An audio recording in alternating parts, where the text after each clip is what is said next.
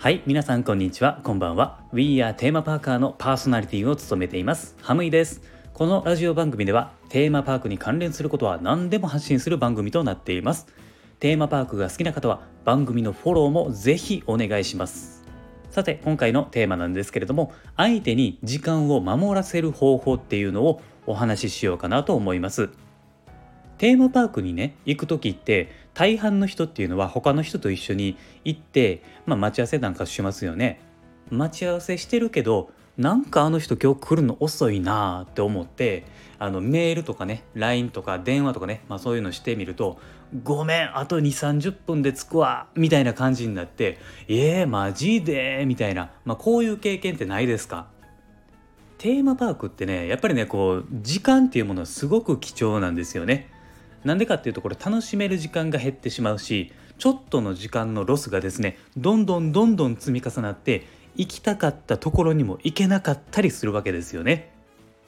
それってねめっちゃ嫌じゃないですか。まあテーマパーカーのあなたはですね時間を守っている方だと思うんですけれどもやっぱりね相手の方が時間を、まあ、ちょっとね、えー、守らないことってありますよね。うんまあ、そういう人っていうのはやっぱり遅刻癖があるんですよ。そこでですね今回は一言で相手の遅刻の癖を直す方法っていうのをお教えします。これはですねあの特別難しいテクニックとかはねそういうのは必要ないので安心してください。誰でもすぐに簡単にすることができます。今から言うねテクニックを使うとですね、えー、例えば彼氏彼女でテーマパークでデートする時とか友達と集まって遊びに行くとかねそういった時にも使えます、まあ、ぶっちゃけねあの仕事とかねそういう時にも使えますのでほんまにねあの万能に使うことができるんですよ。だから今から言う内容っていうのは覚えておいて損はないです。僕はですね昔からねあの心理学とか心理テクニックとかね、えー、そういうのをですねずっと勉強していてテーマパークと心理学とかをですね組み合わせてこういう情報発信したら面白いんじゃないかなっていうふうに最近思い始めてるんですよ。テーマパークで、えー、例え話をしてですね、えー、楽しく心理学や心理テクニックを勉強できるっていうね内容って今後もですね、えー、こういうの面白いかなというふうに思ってますので是非ね皆さんと共有したいと思ってます。まあ、あの正直言うとねあの動画の方でもねこれあの言った内容なんですけれども、まあ、こっちでもねせっかくなのでお話ししようかなというふうに思います。はい、えー、ということで、えー、遅刻癖を直す方法なんですけれどもこれねもう結論を言っちゃいます相手の遅刻を直す方法っていうのはですね相手に予想外の時間を伝えることなんですねで予想外の時間って何なんやっていう感じなんですけれどもこれはですね一般的な時間を言うよりも中途半端な時間を相手に伝えることによってですねその時間を強くインプットさせることができるんですね。例えばですね、えー、待ち合わせをするとしましょう。そしたらですね、明日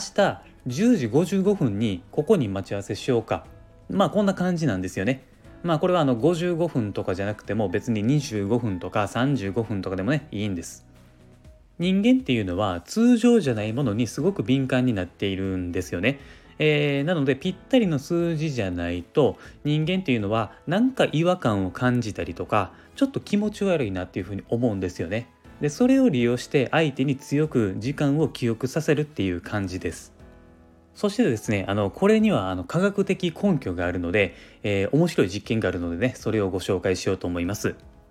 えー、これはですね、アメリカの心理学者でスタンリー・ミルグラムっていう人がいるんですね。で、その人がこんな実験をしたんですよね。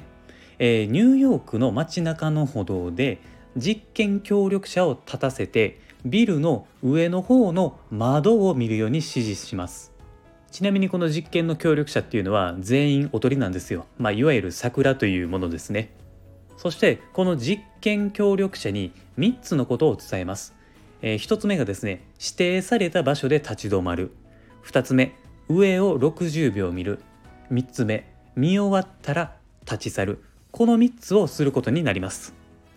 そしてですね実験協力者を1人3人5人10人15人と増やしていって通行人がどれだけ見上げてる人と一緒に釣られるのかなっていうのを観察していたんですね。どういう結果になったんかというとですね、えー、実験協力者が1人の時は43%の人が釣られたんですよね。で15人の時はなんとですね86%も一緒に釣られるっていうね、えー、こういう結果になったんですね。普通に考えてねでもやっぱ一人でもずっと上を見ていってたら気になりますよね。でそれがしかも15人とかになるとなんか大ごとみたいな感じになってめちゃめちゃ気になって見てしまいますよね。つまりこれっていうのは一般的なことではないのでついね意識をしてしまうっていうことなんです。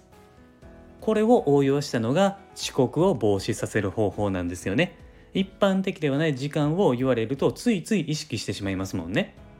でこれがね注意してほしいことがあって時間の理由を相手に言わないことなんですよ。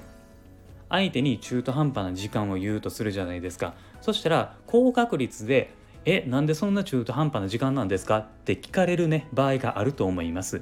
ここで理由を言ってしまうとああそういうことなんですねっていうふうに納得して時間を意識しなくなるんですよね。そしてまた相手っていうのは遅刻をしてしまう可能性が高くなるんですよ。これだと全然意味ないじゃないですか。なので絶対に理由は言わずに例えば10時55分やったらもう10時55分ですよみたいな感じでもう中途半端な時間を、えー、貫き通すようにしてください。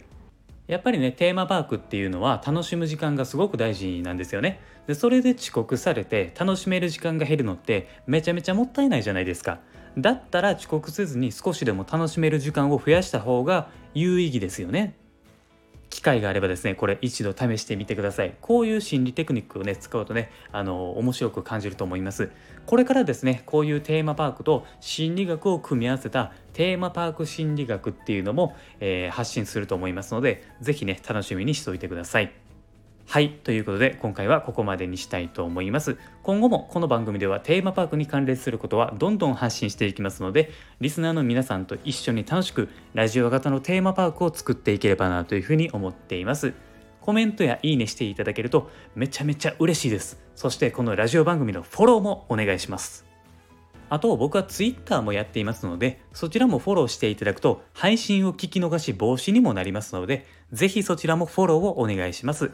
概要欄のところに URL を貼っていますので、こちらからチェックしてください。では、ご視聴ありがとうございました。また次回の放送でお会いしましょう。Have a good day!